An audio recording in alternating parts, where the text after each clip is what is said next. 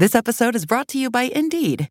We're driven by the search for better, but when it comes to hiring, the best way to search for a candidate isn't to search at all. Don't search, match with Indeed.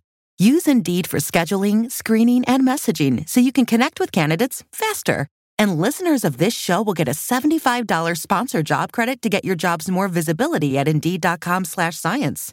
Just go to Indeed.com slash science right now and support our show by saying you heard about Indeed on this podcast. Terms and conditions apply. Need to hire? You need Indeed.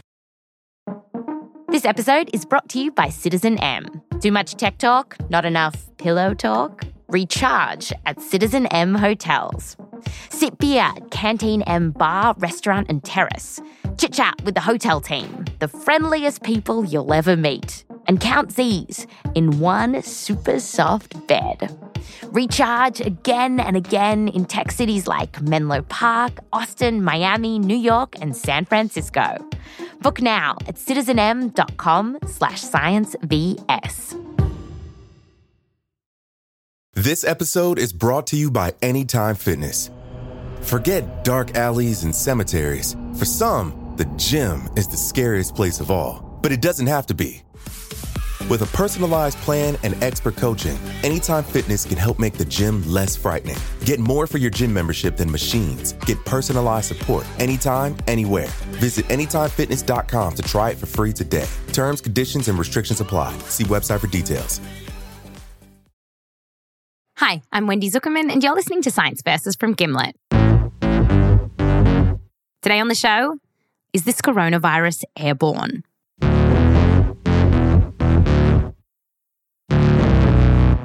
This is a question on a lot of people's minds right now, as we're wondering could we get infected from the air? Like when we go outside and no one's around? Is it safe just to go for a walk? Our producer, Rose Rimler, tried to figure this one out, and her research took her down this really surprising path, back in time, all the way up to today. Rose takes it from here. Back when we were first learning about this coronavirus, one of the things I found the most reassuring was what we were being told about how it spreads. Experts were saying that it passes through droplets, the stuff that sprays out of our nose and mouth when we cough or sneeze. And I was like, great, that's fairly easy to avoid, right? I mean, when is the last time someone actually coughed in your face? But then I read these papers coming out showing that something else is going on too this coronavirus is trickier than we first thought. And the idea that this coronavirus could be airborne really freaked me out because when a virus is airborne, something about that just feels scary.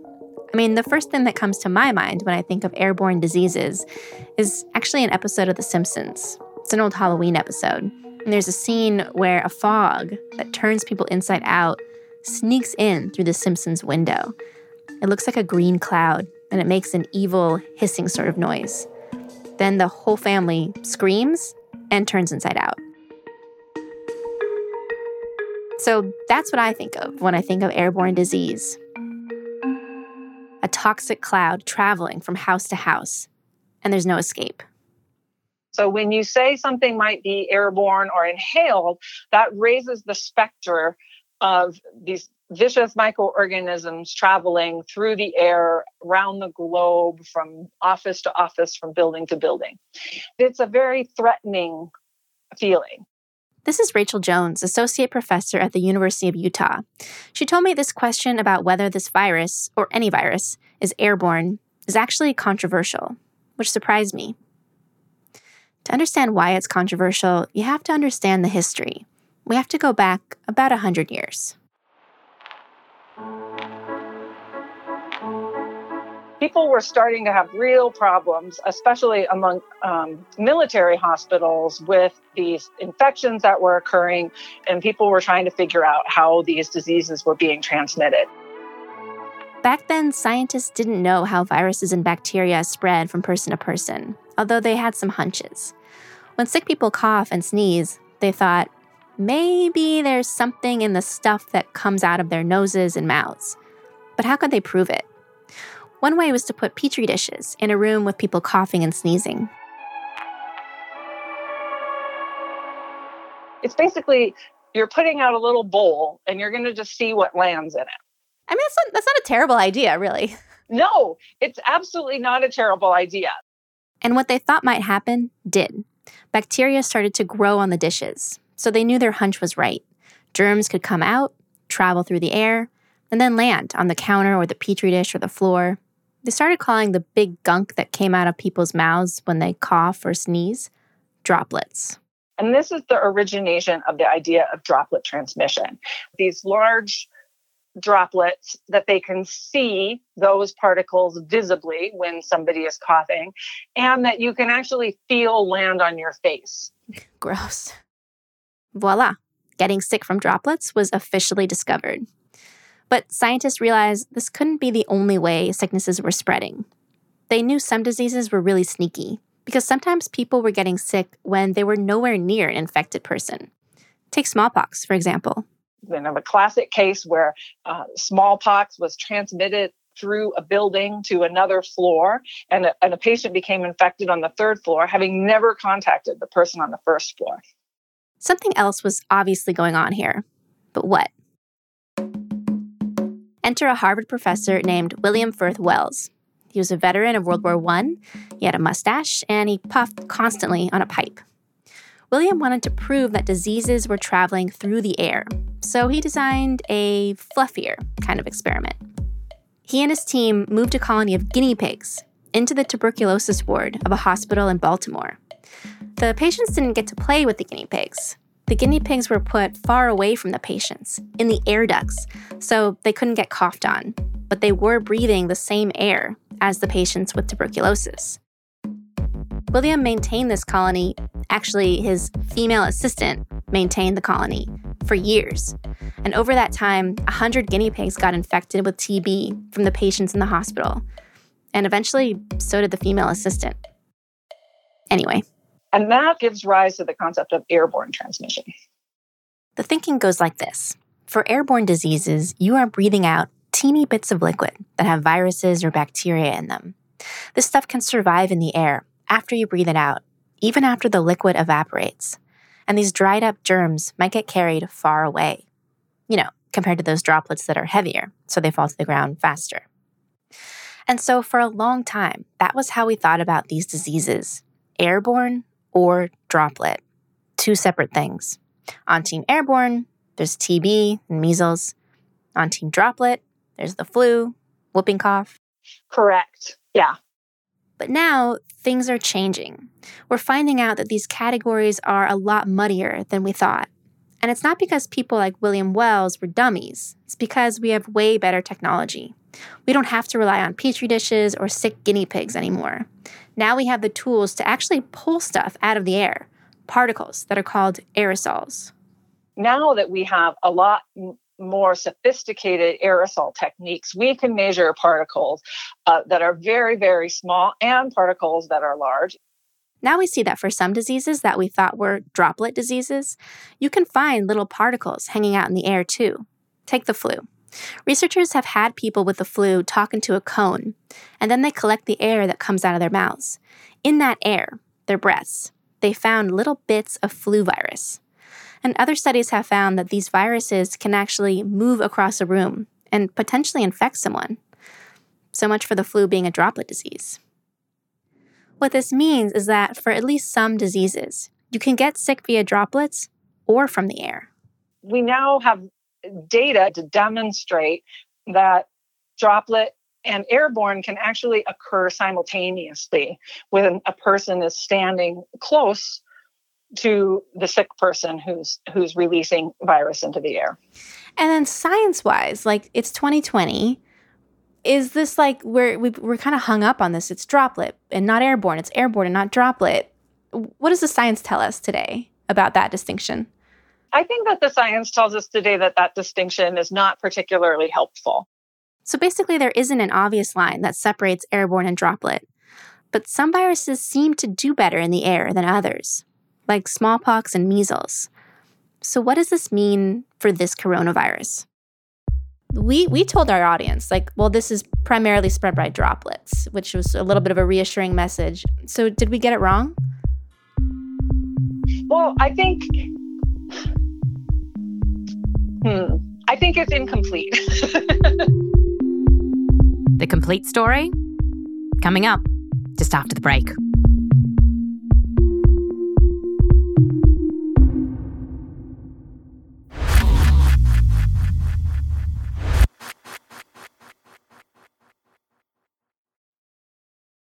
This episode is brought to you by Indeed. We're driven by the search for better. But when it comes to hiring, the best way to search for a candidate isn't to search at all. Don't search, match with Indeed. Use Indeed for scheduling, screening, and messaging so you can connect with candidates faster. And listeners of this show will get a $75 sponsor job credit to get your jobs more visibility at Indeed.com slash science. Just go to Indeed.com slash science right now and support our show by saying you heard about Indeed on this podcast. Terms and conditions apply. Need to hire? You need Indeed. This episode is brought to you by Citizen M. Too much tech talk? Not enough pillow talk? Recharge at Citizen M hotels. Sit beer at Canteen M bar, restaurant, and terrace. Chit chat with the hotel team, the friendliest people you'll ever meet. And count these in one super soft bed. Recharge again and again in tech cities like Menlo Park, Austin, Miami, New York, and San Francisco. Book now at citizenm.com slash sciencevs. This episode is brought to you by Anytime Fitness.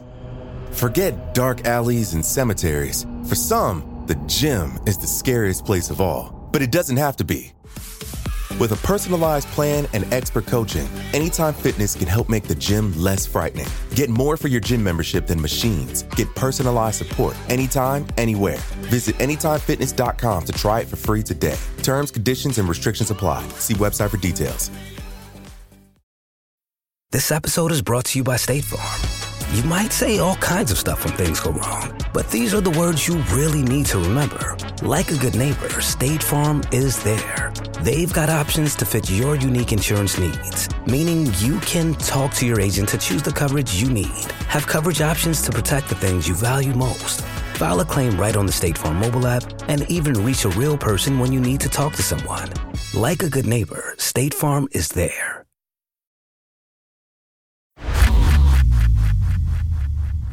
Welcome back.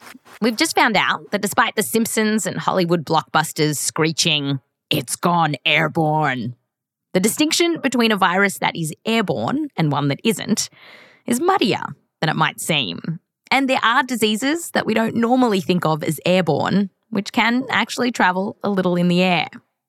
So, what does this all mean for the coronavirus now?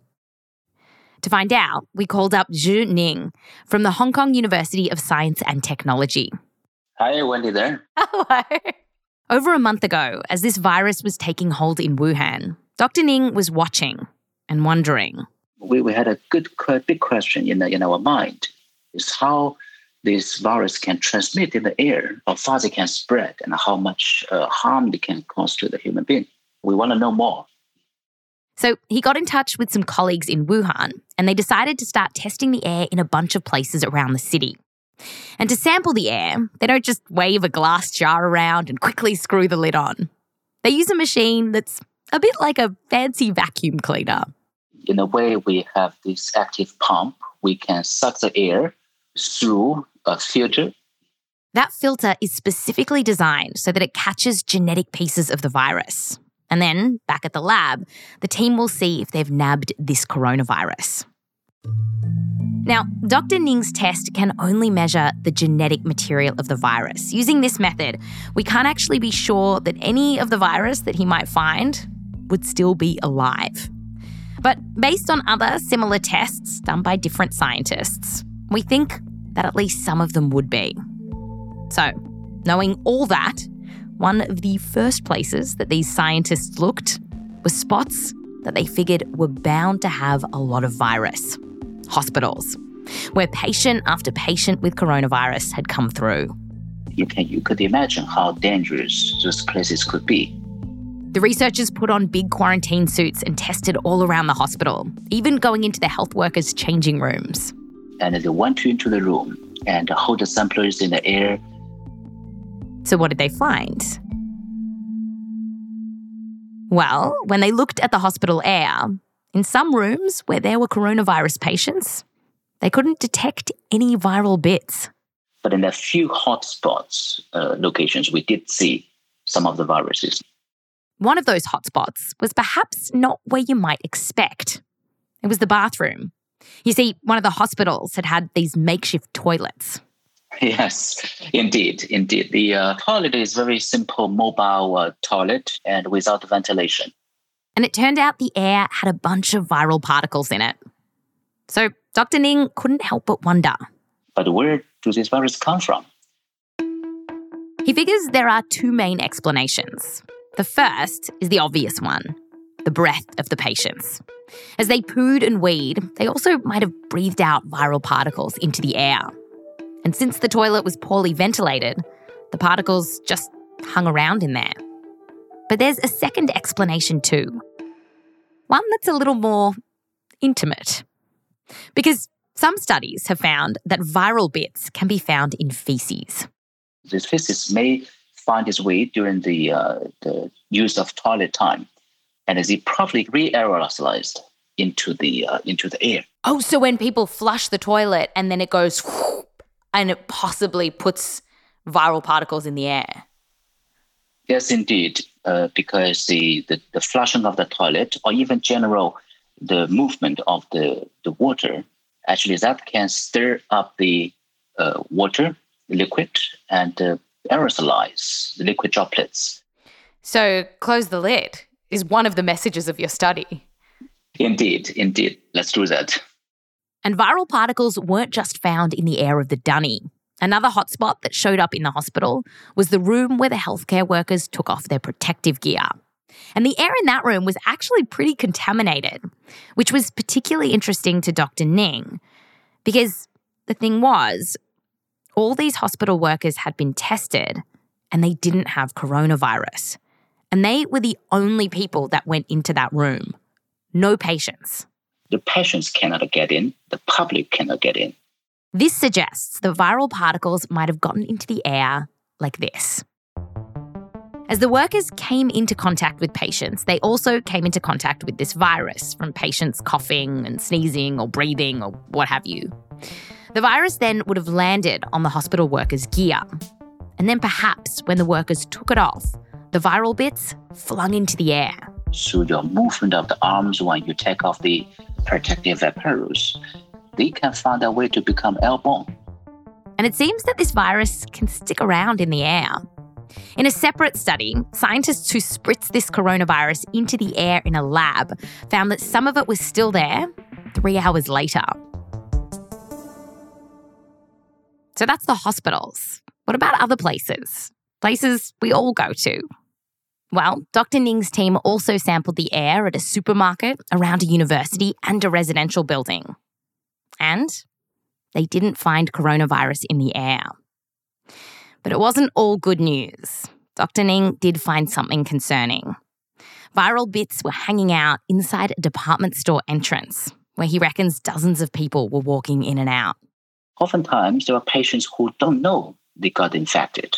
And uh, when this is the case, when they walk around and as they talk, they potentially can infect other people, but they don't know. That's that's a very dangerous side of this coronavirus.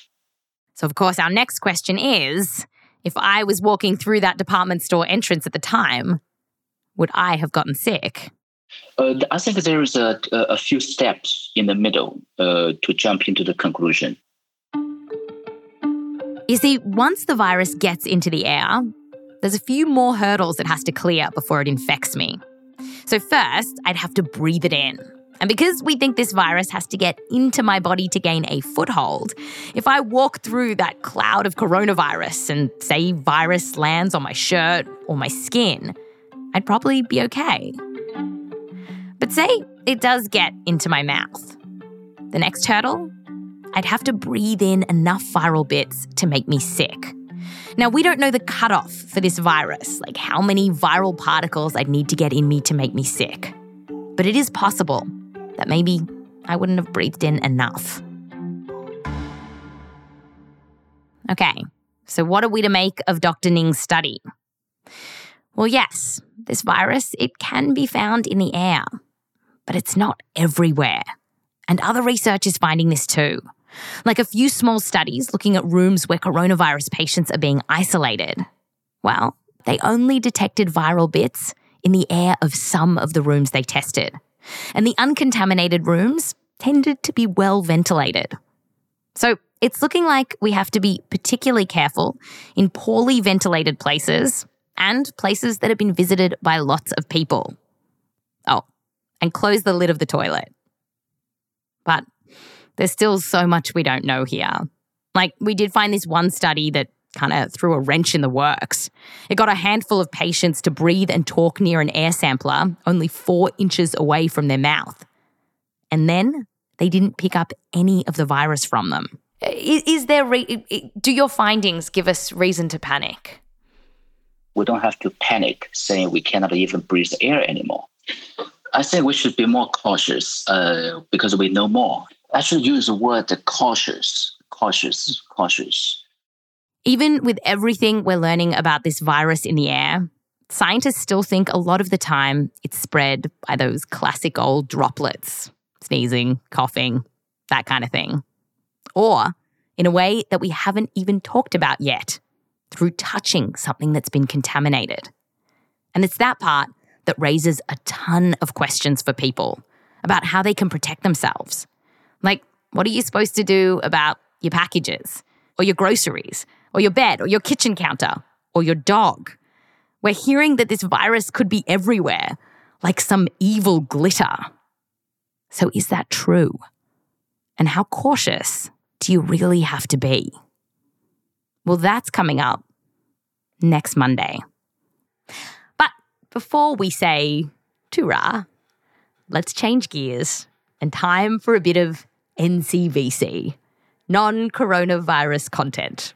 Time for some non coronavirus content, NCVC for short. I want to tell you about dolphins. Yes.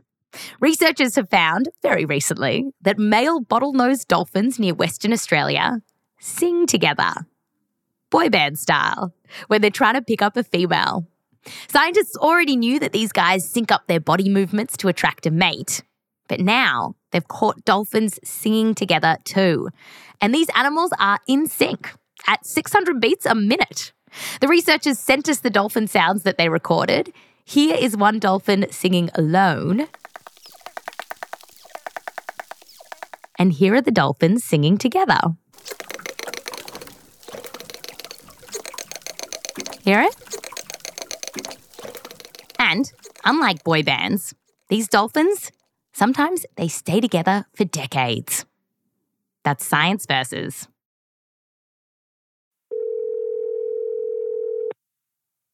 Hello. Hey, Rose Rimler. Hello. Oh, I know what this is. I was like, oh God, something must be really wrong. Oh, wait, citations! Citations! Um, how many citations in this week's episode? Rose Rimler, producer at Science Versus. Uh, uh, Wendy Zukerman, host of Science Versus. Today we've got 76 citations. 76. And if people want to see these citations, where should they go?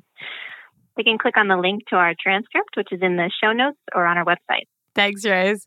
Thanks, Wendy.